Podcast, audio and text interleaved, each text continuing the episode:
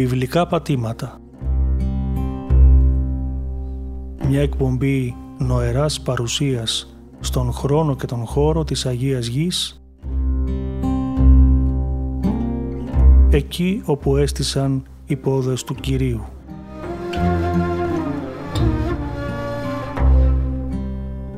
Παρουσιάζει ο πρωτοπρεσβύτερος Σπυρίδων Λόντος.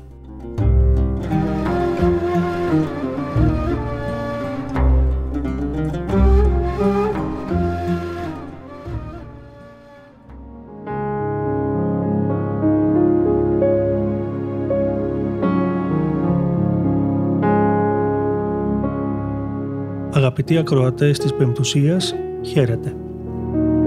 Βρισκόμαστε στο φιλόξενο χώρο του ραδιοφώνου της Πεμπτουσίας, από όπου θα παρουσιάσουμε στην αγάπη σας τη νέα εκπομπή με τίτλο «Βιβλικά πατήματα», η θεματολογία της οποίας θα αφορά την προσέγγιση της Αγίας Γης, του βιβλικού Ισραήλ και των υπόλοιπων λαών και πολιτισμών της αρχαίας Εγγύς Ανατολής, μέσα από τις αφηγήσεις της Παλαιάς και της Καινής Διαθήκης, τις πληροφορίες των αρχαίων ιστορικών και περιηγητών της, καθώς και τα ευρήματα της αρχαιολογικής έρευνας.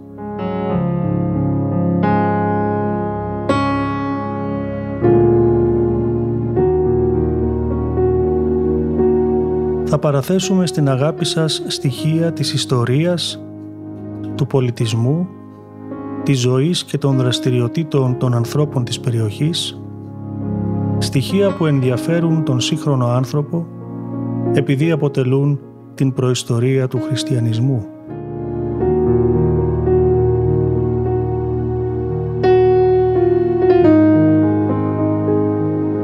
Για να διαπιστώσει κανείς την θεοπνευστία της Παλαιάς Διαθήκης, θα πρέπει να ανέβει σαν άλλος Μωυσής στο όρος Νεβό και να εποπτεύσει την γη της Επαγγελίας,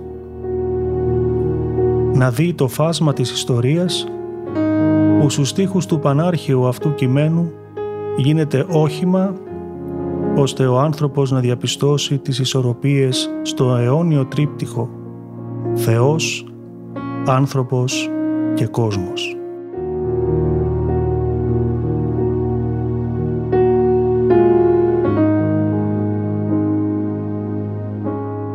Η Αγία Γραφή είναι βαθιά επηρεασμένη από το φυσικό περιβάλλον στο οποίο γεννήθηκε. Τα βουνά και τα ποτάμια, η αγριάδα της γης, η ιδιαίτερη πανίδα και χλωρίδα αποτελούν αναπόσπαστα στοιχεία που στοιχειοθετούν το μοσαϊκό του βιβλικού κόσμου.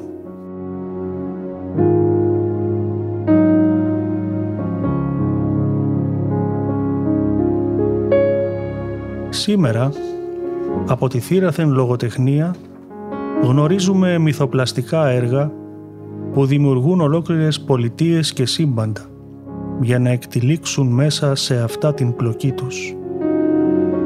Βλέπουμε να γίνονται κινηματογραφικές ταινίες με πρωταγωνιστές βιβλικά πρόσωπα και οι άνθρωποι να κατακλείζουν τις αίθουσες για να τις δουν.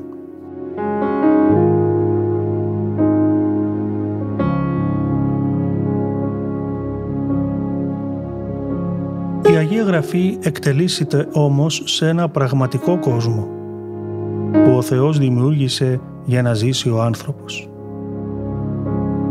Ο Ιερός Ψαλμοδός σαφώς δηλώνει «Του Κυρίου η γη και το πλήρωμα αυτής, οι οικουμένοι και πάντες οι κατοικούντες εν αυτή». Αυτή η γη, όπως αναφέρει ο προφήτης Ιεζεκιήλ με εντολή του Θεού, διαμοιράστηκε στις φυλές του Ισραήλ και τους ξένους που ζούσαν ανάμεσά τους. Στις σελίδες της βίβλου παρακολουθούμε βήμα-βήμα την εξέλιξη της ανθρωπότητας, όχι τόσο για να μάθουμε το πώς όλα συνέβησαν, αλλά για να συνειδητοποιήσουμε ότι όλα έγιναν με ένα σκοπό: ο άνθρωπος να δοξάσει τον ένα πραγματικό Θεό.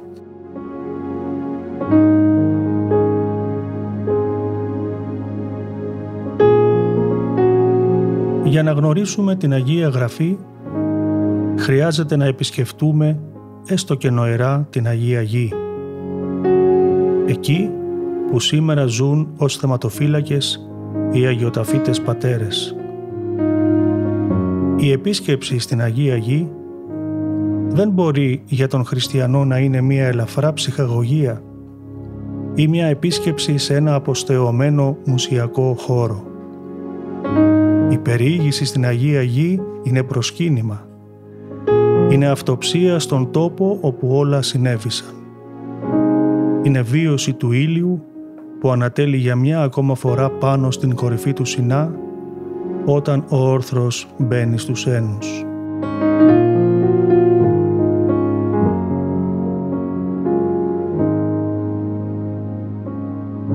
Αδιάκοπα εδώ και 2.000 περίπου χρόνια αποτελεί ο τόπος όπου όλα έλαβαν χώρα, σημείο αναφοράς για τους χριστιανούς. Τα αναγνώσματα των ιερών ακολουθιών μας, η τέλεση των δοσποτικών και θεομοτορικών εορτών, οι διηγήσεις από τον λιμώνα των Αγίων της Εκκλησίας μας παραπέμπουν καθημερινά σε εκείνο τον ευλογημένο τόπο που σύμφωνα με την Επαγγελία ρέει μέλι και γάλα.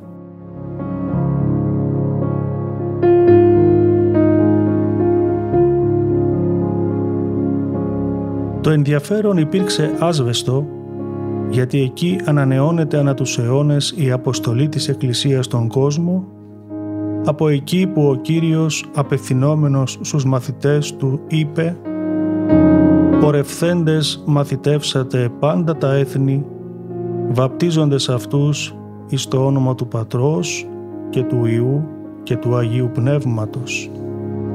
Αλλά και εκεί που θα λάβουν χώρα τα τελευταία γεγονότα πριν την έδοξο Δευτέρα Παρουσία του Κυρίου μας. Στις ραδιοφωνικές αυτές λοιπόν συναντήσεις μας θα προσπαθήσουμε νοερά να ταξιδέψουμε στον χρόνο και στον χώρο και να βρεθούμε για μία ακόμη φορά εκεί όπου όλα συνέβησαν ακολουθώντας τα βιβλικά πατήματα.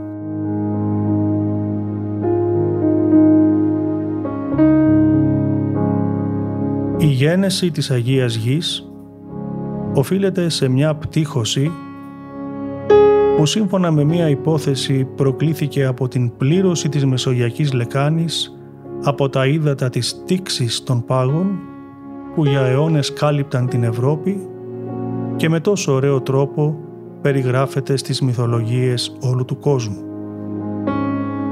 Σύμφωνα με αυτή την προσέγγιση, το νοτιοανατολικό τμήμα της Μεσογείου υποχώρησε με αποτέλεσμα να υψωθούν ορεινοί όγκοι, λίγα όμως μόλις χιλιόμετρα από τα παράλια και να σχηματιστεί ένα βαθύ βάθρο που μας είναι γνωστό σήμερα ως κοιλάδα του Ιορδάνη, που φτάνει αρκετές δεκάδες μέτρα κάτω από την επιφάνεια της θάλασσας.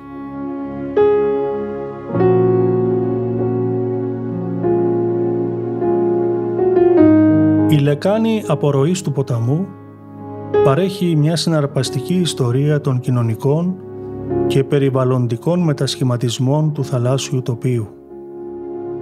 Σε αυτή την ημιάνιδρη έως ερημική περιοχή, το νερό είναι καθοριστικός παράγοντας της ζωής, των πολιτιστικών αξιών, των κοινωνικών δομών και των οικονομικών δραστηριοτήτων.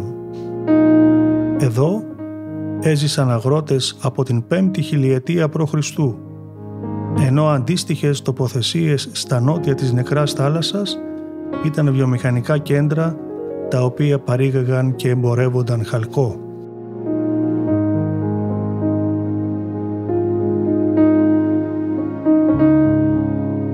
Ακολουθώντας τους σύγχρονους μελετητές, γεωλόγους και γεωγράφους, μαθαίνουμε το πώς σχηματίστηκε αυτή η στενή λωρίδα γης ανάμεσα στην έρημο και την θάλασσα τη μεγάλη.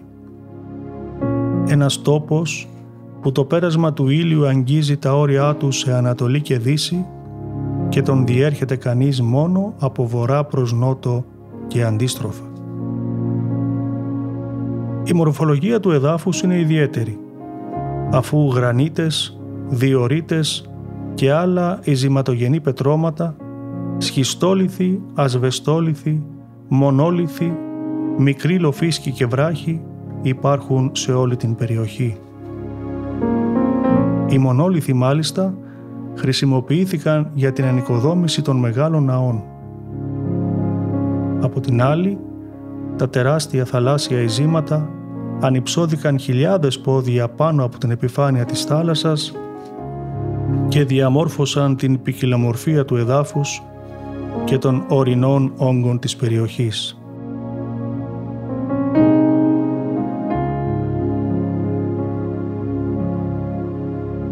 Η κατανομή των υψωμάτων είναι παντού εξαίρετη, τόσο άψογη και λεπτή, ώστε θα νόμιζε κανείς ότι την χάραξε το χέρι κάποιου καλλιτέχνη, ενώ απαράμιλη είναι και η ομορφιά της θεϊκής αυτής γης.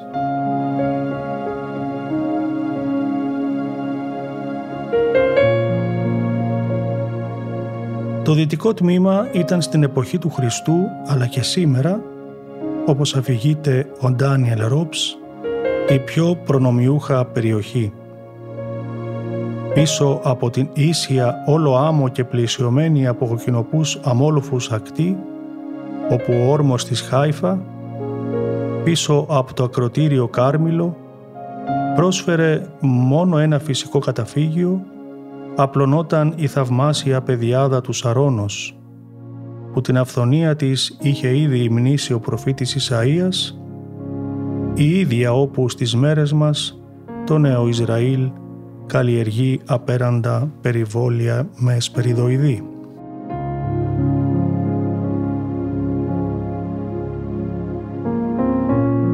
Όσοι έχουν επισκεφθεί την Αγία Γη έχουν διαπιστώσει αυτή την ποικιλομορφία του εδάφους, από τα έφορα μέρη να βρίσκεσαι ξαφνικά στην έρημο και από αυτήν στα νερά του Ιορδάνη και στη θάλασσα της Γαλιλαίας.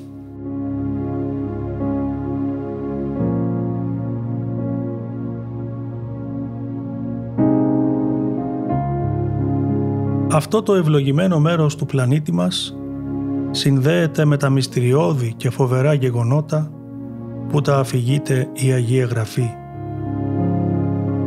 Είναι χώρα, όπως μαρτυρεί το βιβλίο του Δευτερονομίου, με βουνά και κοιλάδες, που ποτίζεται από την βροχή, την οποία φροντίζει Κύριος ο Θεός, γιατί τα μάτια Του είναι πάντοτε επάνω της, από την αρχή μέχρι τη συντέλεια του κόσμου.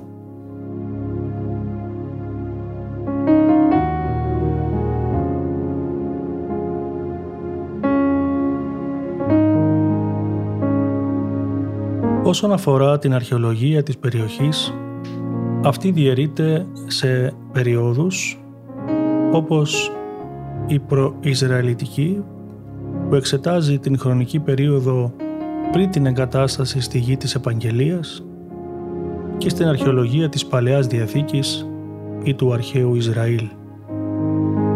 Πηγές των αρχαιολογικών πληροφοριών αποτελούν κείμενα και αντικείμενα του παρελθόντος.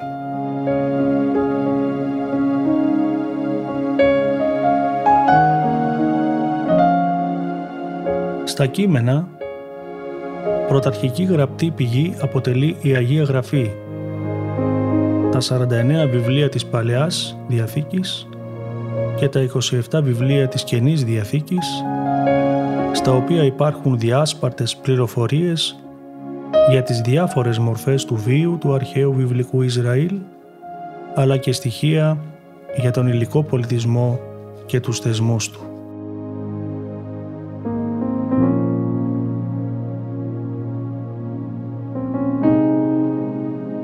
Άλλες πηγές είναι η εξωβιβλική Ιουδαϊκή Γραμματεία, τα χειρόγραφα της Νεκράς Θαλάσσης, κείμενα αρχαίων ανατολικών πολιτισμών και ιστορικών. Στα αντικείμενα συμπεριλαμβάνονται όλα τα μνημεία, τα οικοδομήματα, οι επιγραφές, τα νομίσματα, τα κεραμικά, οι σφραγίδες και άλλα.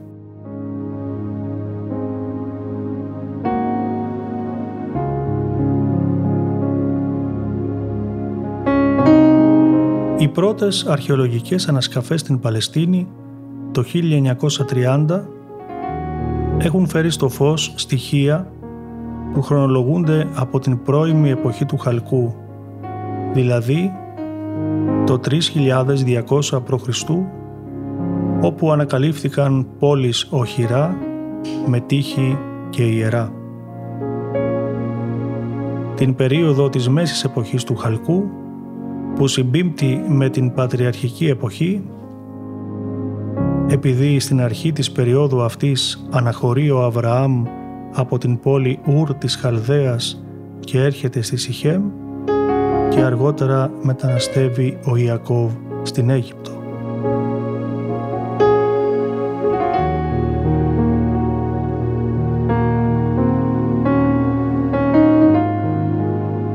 Οι επόμενες ανασκαφές αποκάλυψαν στοιχεία της εποχής της του Σιδήρου, κατά την οποία οι Ισραηλίτες, υπό την καθοδήγηση του Ιησού του Ναβί, εγκαθίστανται στην Παλαιστίνη, ανοικοδομούν τον ναό του Σολομώντα, δημιουργούνται δύο ομοεθνή κράτη, τα οποία αργότερα υποτάσσονται σε άλλους λαούς και εχμαλωτίζονται, ο ναός καταστρέφεται και φτάνουμε στην εποχή της επικράτησης των Ελλήνων υπό την ηγεσία του Μεγάλου Αλεξάνδρου.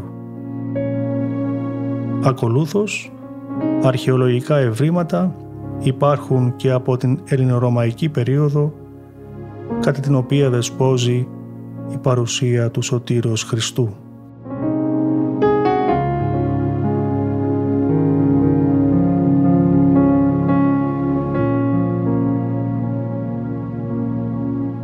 Στις μέρες μας, με τη βοήθεια της ψηφιακής τεχνολογίας, οι αρχαιότητες όλου του κόσμου είναι προσιτές μέσω του διαδικτύου και με την αξιοποίησή τους δημιουργούνται εικονικές περιηγήσεις στις περιοχές και τις εποχές από τις οποίες αυτές προέρχονται.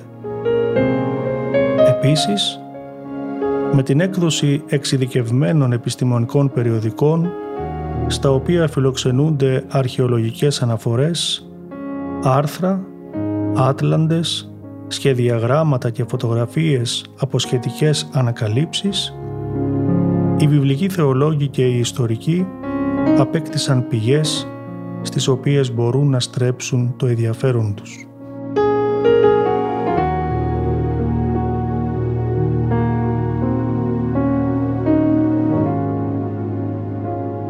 Οι ιστοσελίδες των πανεπιστημίων, των δημοσίων οργανισμών, οι προσωπικές ιστοσελίδες και τα ιστολόγια των καθηγητών και των επιστημονικών εταιριών συμβάλλουν στην προβολή ειδήσεων, στις οποίες δεν υπήρχε πρόσβαση πριν από μερικά χρόνια ή η μετάδοσή τους ήταν χρονοβόρα και περιορισμένη.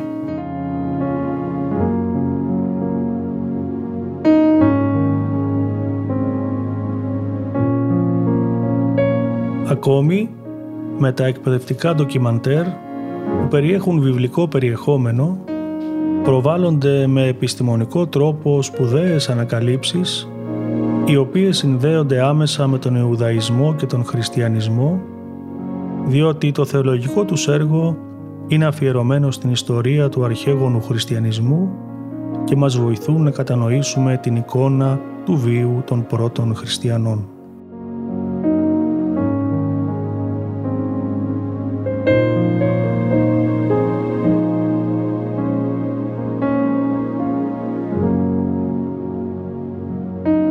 Οι πρώτες πληροφορίες σχετικά με την Αγία Γη, την περιοχή του βιβλικού Ισραήλ, προέρχονται από τις ταξιδιωτικές περιγραφές των χριστιανών προσκυνητών, τα λεγόμενα οδηπορικά ή προσκυνητάρια.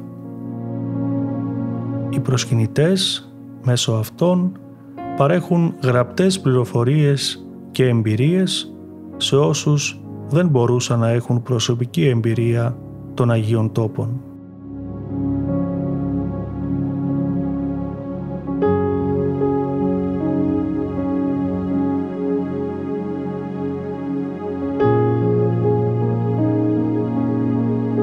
Παλαιότερα, οι συγγραφείς των βιβλικών κειμένων δεν ενδιαφέρονταν να αναφερθούν με λεπτομέρειες στο πολιτιστικό τους περιβάλλον. Μεταξύ δε των πρώτων βιβλικών ατόμων που εγκατέλειψαν τα σπίτια τους για θρησκευτικούς λόγους, λόγω δηλαδή ιεράς αποδημίας, ήταν ο Άβελ, ο Ενόχ, ο Νόε και οι πατριάρχες Αβραάμ, Ισαάκ και Ιακώβ. Ο Αβραάμ μάλιστα χαρακτηρίζει τον εαυτό του πάρικο και παρεπίδημο, κάτι που επαναλαμβάνει ο Απόστολος Πέτρος, χαρακτηρίζοντας έτσι όλους τους χριστιανούς, ενώ ο ίδιος ο Χριστός ακολουθούσε τους γονείς του κάθε χρόνο από τη Ναζαρέτ στα Ιεροσόλυμα για την εορτή του Πάσχα.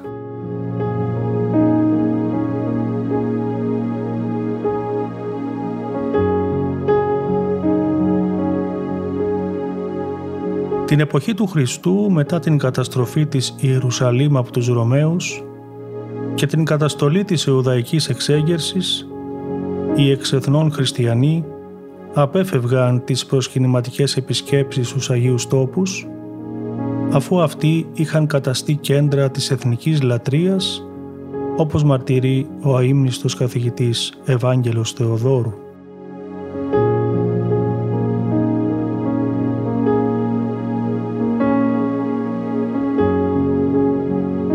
Ήδη από τον 6ο μετά Χριστόν αιώνα, η Παλαιστίνη έγινε ρωμαϊκή επαρχία και διοικούνταν από έναν προκουράτορα με έδρα την Κεσάρια. Αμέσως μετά την καταστολή της πρώτης μεγάλης επανάστασης των Ιουδαίων από τον Τίτο, η Παλαιστίνη μετατράπηκε σε αυτοκρατορική επαρχία με το όνομα Ιουδαία και διοικούνταν από τον διοικητή της 10ης Λεγεώνας, η οποία έκτοτε και ως τα τέλη του 3ου αιώνα στάθμευε στην Ιερουσαλήμ. Ο αυτοκράτορας Ανδριανός, μετά την δεύτερη μεγάλη επανάσταση των Ιουδαίων, επαναφέροντας την ειρήνη στην Παλαιστίνη, μετονόμασε την επαρχία σε Συρία-Παλαιστίνη και μετέτρεψε την Ιερουσαλήμ σε ρωμαϊκή αποικία με το όνομα Ελία Καπιτολίνα.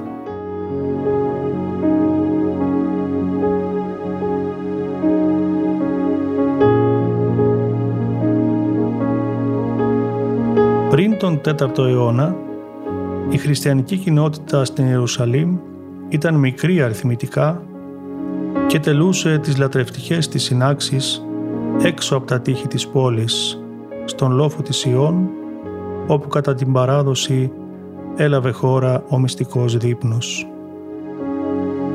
Ο ναός της εποχής του Χριστού ήταν ο ναός που έκτισε ο βασιλιάς Ηρώδης, ο οποίος, αφού κατεδάφισε τον ναό του Ζοροβάβελ, άρχισε το 20 μετά Χριστόν να οικοδομεί ένα νέο ναό που έγινε γνωστός με το όνομά του. Ο μεγαλοπρεπής αυτός ναός του Ηρώδη καταστράφηκε το έτος 70 μετά Χριστόν κατά την κατάληψη της Ιερουσαλήμ από τον Ρωμαίο στρατηγό Τίτο. Έτσι, η Ιερουσαλήμ από ιερή πόλη των Ιουδαίων μετατράπηκε σε ρωμαϊκή αποικία.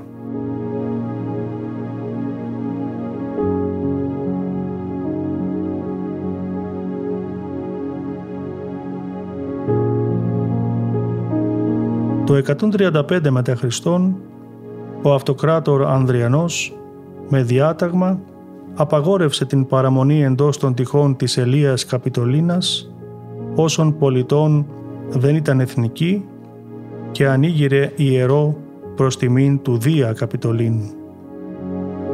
Το ειδωλατρικό αυτό ιερό συμβόλιζε τη νίκη του Δία επί του Θεού των Ιουδαίων. Σύμφωνα δε με τις εκκλησιαστικές πηγές, το κίνητρο του εθνικού αυτοκράτορα για την ανέγερση του ιερού του Δία πάνω στο χώρο της Σταύρωσης και της Ανάστασης του Χριστού, όπως επίσης και ιερού του Άδωνη πάνω στο σπήλαιο της γεννήσεως στη Βηθλεέμ, ήταν ο αποπροσανατολισμός των χριστιανών και η σταδιακή λύθη των τόπων λατρείας τους, Στους επόμενους 2 αιώνες, η πόλη της Ελίας απέκτησε έντονο εθνικό χαρακτήρα με αποτέλεσμα να λησμονηθεί ακόμα και το όνομά της Ιερουσαλήμ.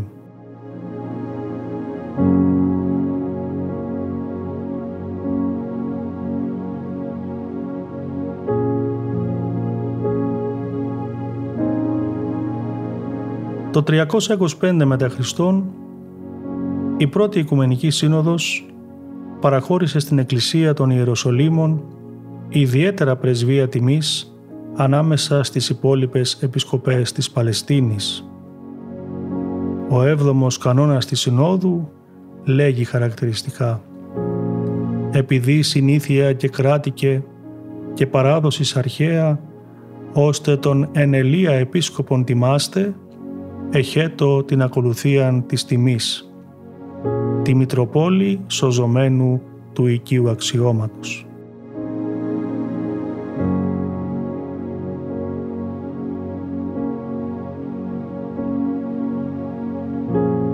Αργότερα, στην 4η Οικουμενική Σύνοδο της Χαλκιδόνας, το 451 μετά Χριστόν, διαμορφώθηκε οριστικά το διοικητικό σύστημα της κατανατολάς Ορθοδόξου Καθολικής Εκκλησίας με την απονομή στον Πατριάρχη Κωνσταντινουπόλεως ίσων πρεσβείων τιμής προς τον Επίσκοπο Ρώμης.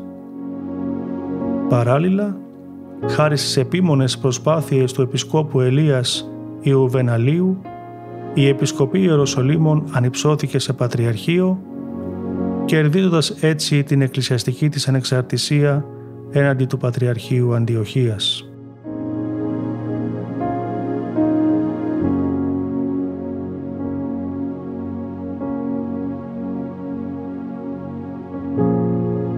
Στα μέσα του 326 μετά Χριστόν, η βασιλομήτωρα Αυγούστα Ελένη ήταν περίπου 80 ετών. Παρ' όλα αυτά, δεν δίστασε να αναλάβει τους κόπους ενός δύσκολου για την ηλικία του ταξιδιού.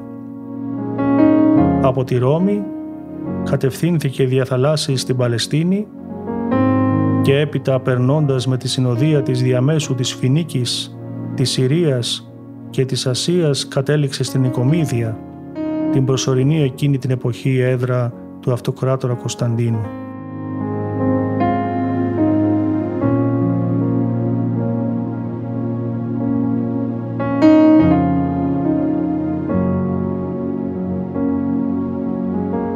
Η άφιξη της Αγίας Ελένης στην Παλαιστίνη επρόκειτο να αλλάξει την κατάσταση υπέρ των χριστιανών. Πρώτος σταθμός της στην επαρχία ήταν η Κεσάρια, η πόλη στα παράλια της Μεσογείου. Στη συνέχεια κατευθύνθηκε προς την Ιερουσαλήμ. Ο ιστορικός Σωκράτης στην εκκλησιαστική ιστορία του γράφει ότι όταν η Αγία Ελένη έφτασε στην Παλαιστίνη, βρήκε ανταυτού που κάποτε ήταν τα Ιεροσόλυμα έναν έρημο και εγκαταλελειμμένο τόπο. Βρήκε την Ιερουσαλήμ έρημον ως οποροφυλάκιον κατά τον προφήτη.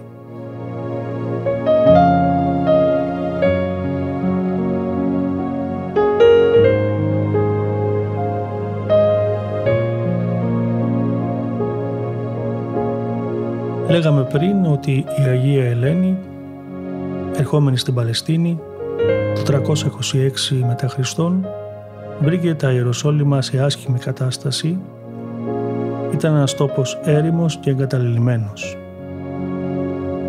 Οι πηγές μαρτυρούν ότι το εθνικό ιερό που είχε αναγείρει ο Ανδριανός κατεδαφίστηκε και η Αγία Ελένη έκτισε το ναό της Αναστάσεως στο σημείο της Ευρέσεως του Τιμίου Σταυρού.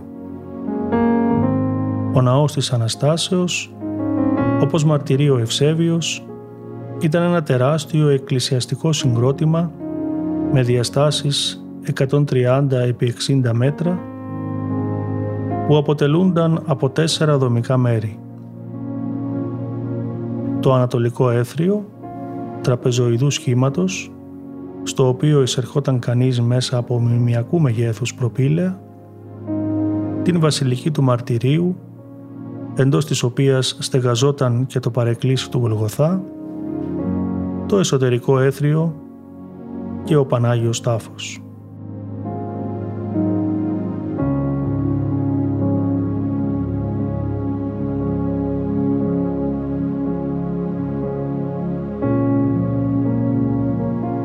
Το 351 μετά Χριστόν ο Κύριλλος Ιεροσολύμων, διάδοχος του Μακαρίου, σε επιστολή του προς τον Αυτοκράτορα Κωνσταντίνο, καταγράφει το γεγονός της ευρέσεως του Τιμίου Σταυρού από την Αγία Ελένη. «Επί Κωνσταντίνου του σου πατρός, το σωτήριον του Σταυρού ξύλων εν Ιεροσολύμης ύβρητε». Η Αγία Ελένη ανήγειρε μαζί με τον ιό της Μεγάλο Κωνσταντίνο άλλες δύο βασιλικές στην Παλαιστίνη, το ναό της Αναλήψεως στο Όρος των Ελαιών και τον ναό της Γεννήσεως του Χριστού στη Βηθλεέμ.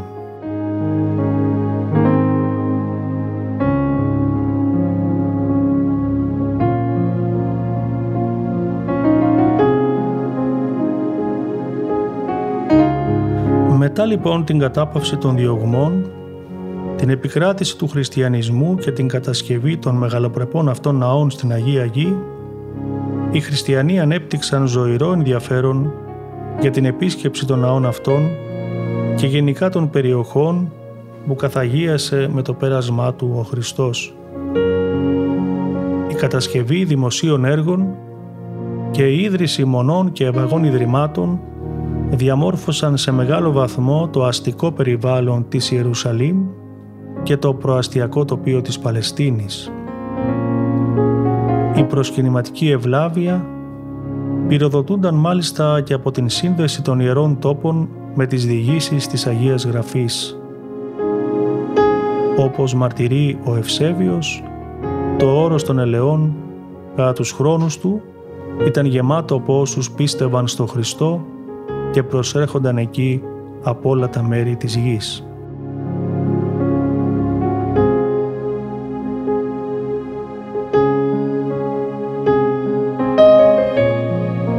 Παράλληλα, την περίοδο αυτή ήκμαζε στην Παλαιστίνη ο μοναχισμός, με κύριους εκφραστές τους Αγίους Ιλαρίωνα και Χαρίτωνα.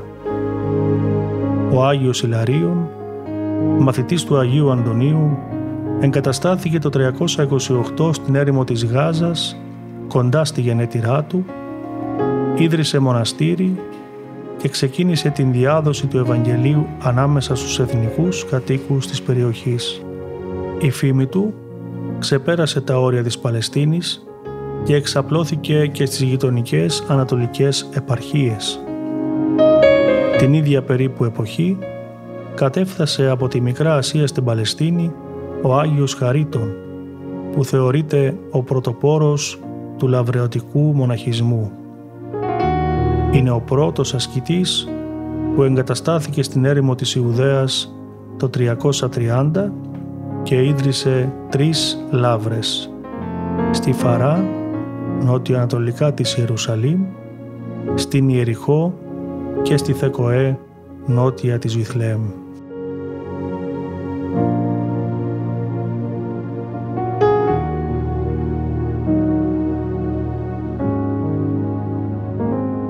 Εξαιτίας του προσκυνηματικού χαρακτήρα της περιοχής, σε συνδυασμό με την ανάπτυξη του μοναχισμού όπως είπαμε, διαμορφώθηκε το 326 ένα ιδιαίτερο μοναχικό τάγμα για την ιερατική διακονία των ιερών τόπων. Το τάγμα αυτό ονομάστηκε «Οι Σπουδαίοι της Αγίας του Χριστού Αναστάσεως» ή απλώς «Τάγμα των Σπουδαίων» και θεωρείται ο πρόδρομος της αγιοταφικής αδελφότητας.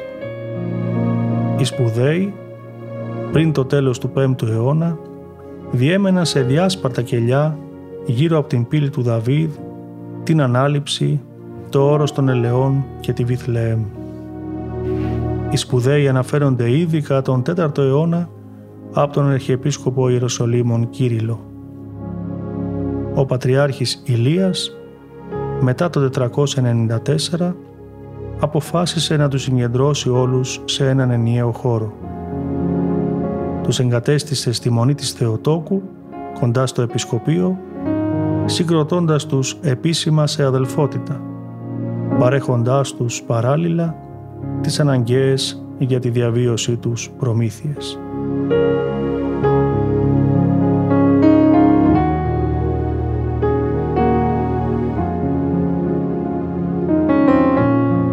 Στην ευρύτερη λοιπόν περιοχή της Παλαιστίνης υπήρχαν πολλοί ιεροί τόποι και της Παλαιάς Διαθήκης, οι οποίοι ήταν συνδεδεμένοι με τη ζωή και τη δράση των πατριαρχών, των βασιλέων και των προφητών του Ισραήλ.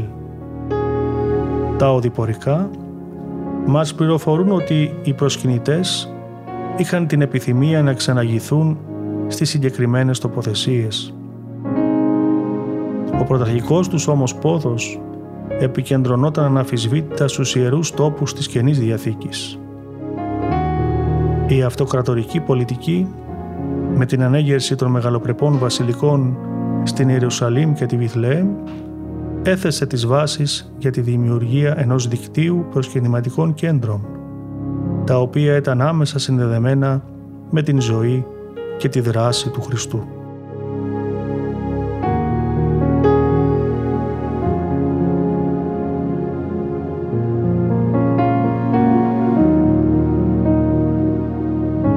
Οι προσκυνητές που κατέφθαναν στους Αγίους Τόπους επιθυμούσαν πρώτα απ' όλα να επισκεφθούν τη Βασιλική του Μαρτυρίου, όπου μπορούσαν να προσκυνήσουν τον Τίμιο Σταυρό, καθώς και τον τάφο του Χριστού μέσα στη ροτόντα της Αναστάσεως. Στη συνέχεια ανέβαιναν στο Όρος των Ελαιών, όπου η Αγία Ελένη είχε ανεγείρει το ναό της Αναλήψεως. Επόμενος σταθμός τους ήταν η Βηθλεέμ, με τη Βασιλική της Γέννησης, που ανήγειρε ο Κωνσταντίνος και ανακαίνισε ο Ιουστινιανός, και ο Ιορδάνης ποταμός, όπου ο αυτοκράτορας Αναστάσιος ίδρυσε μονή με 2 ξενώνες για τη φιλοξενία των προσκυνητών, οι οποίοι χάριν ευλογίας πλούονταν στα ύδατα τα ευλογημένα του ποταμού.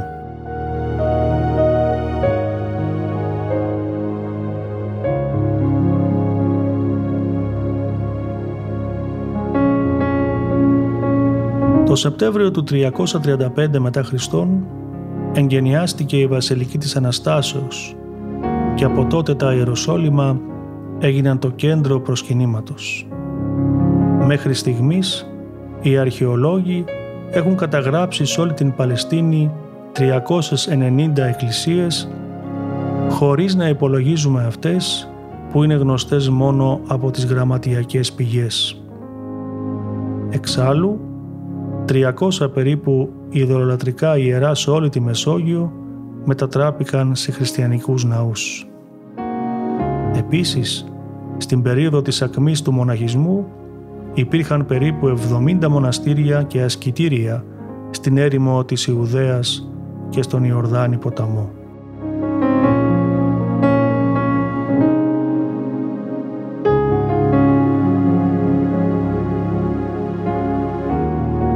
Ένα επιπλέον στοιχείο που ενίσχυσε τη θέση της χριστιανικής Ιερουσαλήμ υπήρξε η αποτυχία του αυτοκράτορα Ιουλιανού να ανοικοδομήσει το 363 τον επί 3 αιώνες κατεστραμμένο ναό του Σολομώντα. Το γεγονός αυτό δημιούργησε ισχυρή προοπτική για τους χριστιανούς και τους προσκυνητές, που διεκδίκησαν στο εξής την περιοχή ως δικό τους Άγιο Τόπο. Επιπρόσθετα, ο Ιουστινιανός ανέγειρε στην Ιερουσαλήμ την περίφημη νέα εκκλησία προς τιμήν της Θεοτόκου. Τόσο οι φιλολογικές πηγές, όσο και τα ανασκαφικά δεδομένα μαρτυρούν για την ασύγκριτη μεγαλοπρέπεια της εκκλησίας αυτής, τις τεράστιες διαστάσεις της και την πολυτελή κατασκευή της.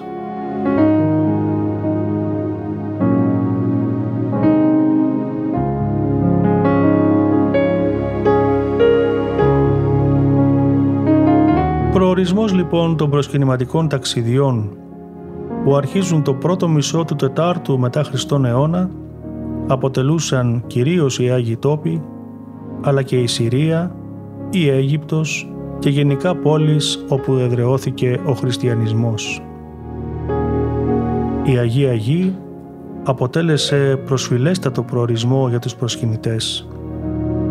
αναπτύχθηκε έτσι ένα είδος θρησκευτικού τουρισμού με περιορισμό την Παλαιστίνη, κυρίως την Ιερουσαλήμ, με γνώμονα τον πόθο των περιηγητών να γνωρίσουν εκ τους σύνεγγις τους τόπους στους οποίους γεννήθηκε, περπάτησε και έδρασε ο Ιησούς Χριστός, διαδραματίστηκαν επεισόδια της Παλαιάς Διαθήκης, αλλά και στους τόπους όπου λατρεύονταν χριστιανοί μάρτυρες, σε μοναστήρια, στις κήτες και τις λάβρες της ερήμου, αγνοώντας ως προσκυνητές τις δυσχέρειες των μεγάλων αυτών ταξιδιών.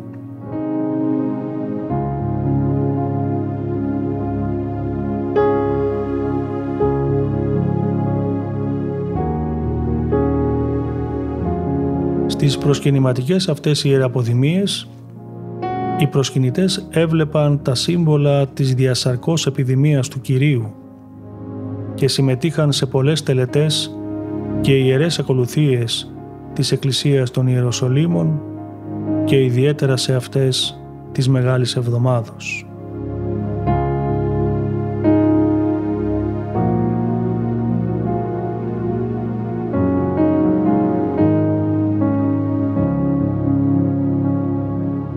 Εκτός από αυτά τα μέρη, οι προσκυνητές είχαν τη δυνατότητα, ανάλογα με την οικονομική τους επιφάνεια, να διαμορφώσουν ένα περιηγητικό πρόγραμμα που μέσω του πυκνού οδικού δικτύου της Παλαιστίνης θα τους έφερνε σε άλλα, λιγότερο προελειμμένα από την Ιερουσαλήμ και τη Βηθλεέμ προσκυνήματα, όπως στο όρος Θαβόρ της Μεταμορφώσεως, τη Ναζαρέτ όπου έγινε ο Ευαγγελισμός της Θεοτόκου και υπήρξε η πόλη που ζούσε και μεγάλωσε ο Χριστός μας, την Κανά της Γαλιλαίας όπου συντελέστηκε το πρώτο δημόσιο θαύμα του Χριστού, η μετατροπή του ύδατος σε ίνο στον γάμο που ήταν προσκεκλημένος, την Καπερναούμ και την Ιεριχώ, τη Χεβρώνα όπου υπάρχει ο τάφος του Πατριάρχη Αβραάμ, την Νεάπολη όπου υπάρχει το φρέαρ του Ιακώβ και ο τάφος του Πατριάρχη Ιωσήφ,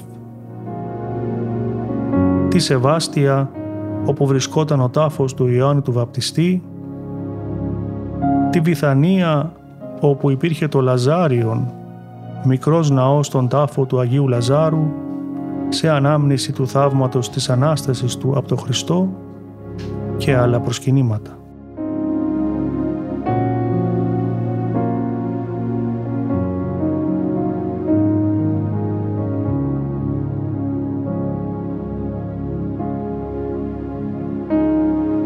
Μεταξύ των προσκυνητών ήταν και πολλοί πλούσιοι όμως αριστοκράτες που εγκατέλειψαν τις επισφαλείς δυτικές επαρχίες της αυτοκρατορίας, οι οποίες δοκιμάζονταν από τις βαρβαρικές εισβολές και εγκαταστάθηκαν μόνιμα στην ασφαλή τότε Παλαιστίνη.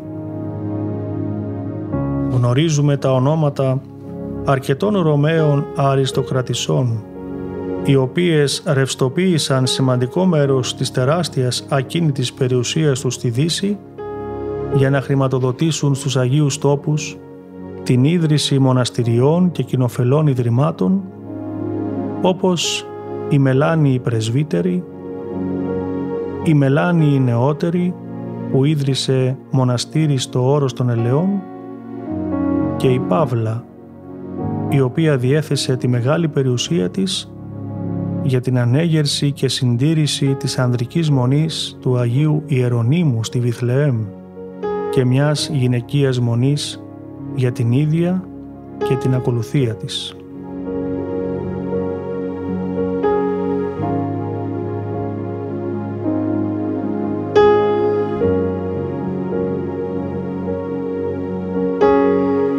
Ποιο ήταν όμως το κίνητρο των προσκυνητών αυτών που τους οθούσε να αφήσουν τις οικίες τους και την ασφάλειά τους για πολλούς μήνες και να υποβληθούν στις κακουχίες, τους κινδύνους ενίοτε, αλλά και τα σημαντικά έξοδα ενός τέτοιου μεγάλου ταξιδιού? Οι χριστιανοί της ύστερης αρχαιότητας πίστευαν ακράδαντα ότι η φυσική επαφή με ιερά πρόσωπα, ασκητές και αγίους, Κυρίως όμως με ιερά αντικείμενα, Τίμιος Σταυρός, και ιερούς τόπους, Γολγοθάς, Πανάγιος Τάφος, Σπήλαιο Γεννήσεως, Όρος Αναλήψεως, σημείο της βάπτισης του Χριστού στον Ιορδάνη ποταμό, θα τους μετέβιδε κάτι από την ιερότητά τους. Σύμφωνα με τον Κύριλο Ιεροσολύμων, η θέαση των ιερών τόπων ενίσχυε επίσης την πίστη των προσκυνητών. Ο Άγιος Ιερώνυμος, ιδρυτής μονής στη Βηθλεέμ, με πλούσια συγγραφική δράση, σε μια επιστολή του παρακινεί τους πιστούς χριστιανούς να επιτελέσουν απαρέγκλιτα το καθήκον τους, το οποίο ορίζει ως εξής: να λατρεύε τον Κύριον στο σημείο που κάποτε πάτησαν τα πόδια του και να βλέπετε με τα μάτια σας τα ζωντανά ακόμα ίχνη της γέννησης, της σταύρωσης και του πάθους του. Επομένως, η πίστη των χριστιανών στην ιερότητα των Αγίων Τόπων και η μετάδοση αυτής της ιερότητας στους ίδιους μέσω των νοητών αισθήσεων αποτέλεσαν το ιδεολογικό θεμέλιο πάνω στο οποίο στηρίχθηκε όλο το επικοδόμημα του προσκυνήματος.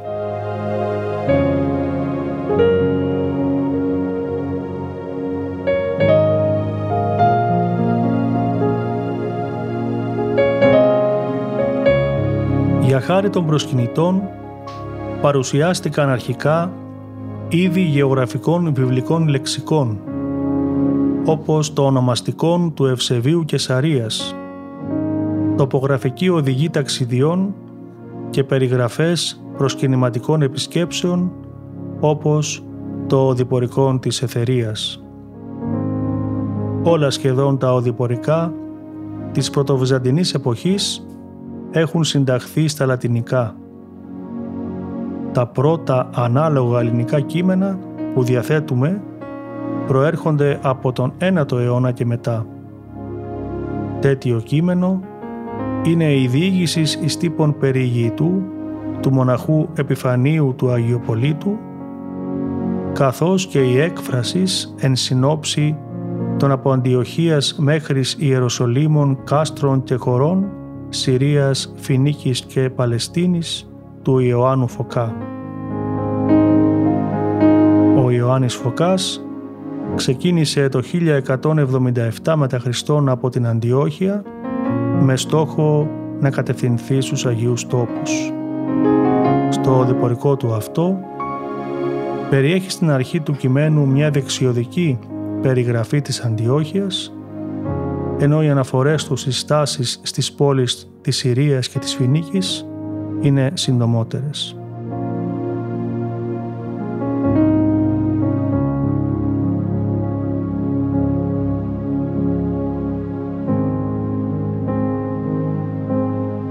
Ένα από τα αρχαιότερα κείμενα καταγραφής των ονομάτων περιοχών και πόλεων της βίβλου είναι το ονομαστικόν του Ευσεβίου Παμφύλου, επισκόπου Κεσαρίας, το οποίο είναι αφιερωμένο στον πρώην επίσκοπο Τύρου Παυλίνο, ο οποίος είχε αποσυρθεί πριν τη σύνοδο της Νικαίας το 325. Το κείμενο του Ευσεβίου χρονολογείται το 313 μετά Χριστόν. Είναι γραμμένο στα ελληνικά και αποτελεί μια γεωγραφική έρευνα της Παλαιστίνης, περιλαμβάνει δε μια θαυμάσια εγκυκλοπαιδική λίστα ονομάτων των τόπων που βρίσκονται στη βίβλο.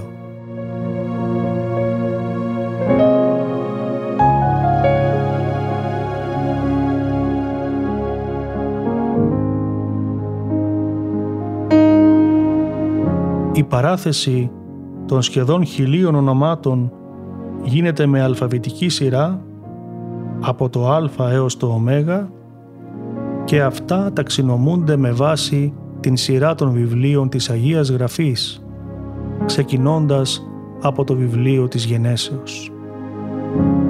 Ο Ευσέβιος παραθέτει στο ονομαστικόν του την τοποθεσία, τα γεγονότα που σχετίζονται με αυτήν, την αναφορά της στον Ιώσυπο, μια σύγχρονη ονομασία του τόπου και σημειώσεις για τους σημερινούς της κατοίκους και μερικές από τις δραστηριότητές τους.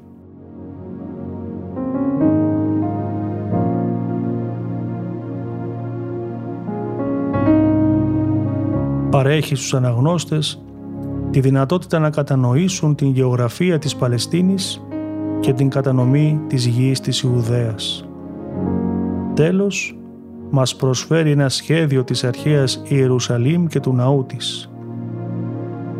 Η βίβλος και το ονομαστικόν του Ευσεβίου αποτέλεσαν την πηγή και τη βάση για την επίσκεψη των επόμενων προσκυνητών της περιοχής.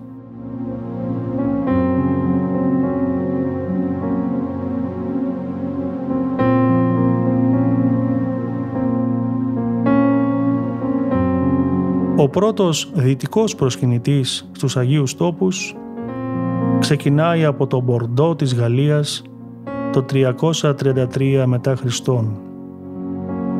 Η δε ταξιδιωτική του αφήγηση καλύπτει περίπου 26 σελίδες στο χειρόγραφο. Σε αυτό χρονολογεί το ταξίδι μεταξύ Μπορντό προς την Ιερουσαλήμ και μετά την επιστροφή δια της Ρώμης στο Μιλάνο. Η πρώτη ενότητα των 12 σελίδων δεν διαφέρει πολύ από αρχαίες άλλες αφηγήσεις ταξιδιού, αφού παραθέτει μια λίστα με μέρη, τις αποστάσεις μεταξύ τους, συνήθως σε ρωμαϊκά μίλια, και στάσεις που έγιναν μεταξύ αυτών των τοποθεσιών.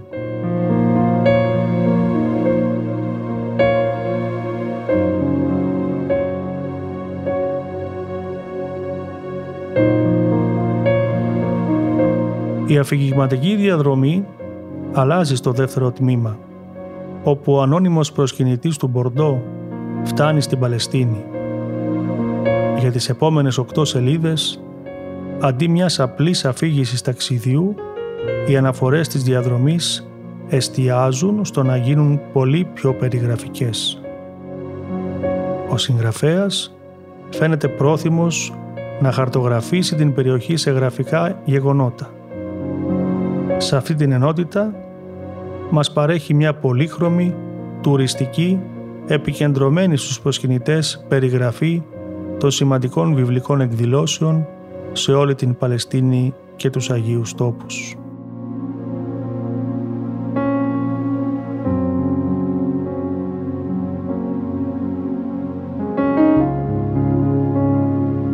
Η τελευταία ενότητα των 6 σελίδων είναι παρόμοια με την πρώτη, καταγράφοντας το ταξίδι της επιστροφής του.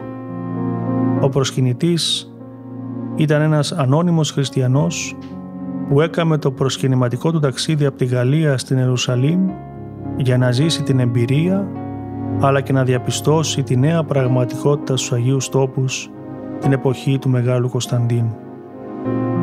Η αφήγησή του καταδεικνύει το βαθμό στον οποίο άλλαξε η Ιερουσαλήμ μέσα σε λίγα χρόνια μετά την εφαρμογή του προγράμματος οικοδόμησης της από τον Μεγάλο Αυτοκράτο.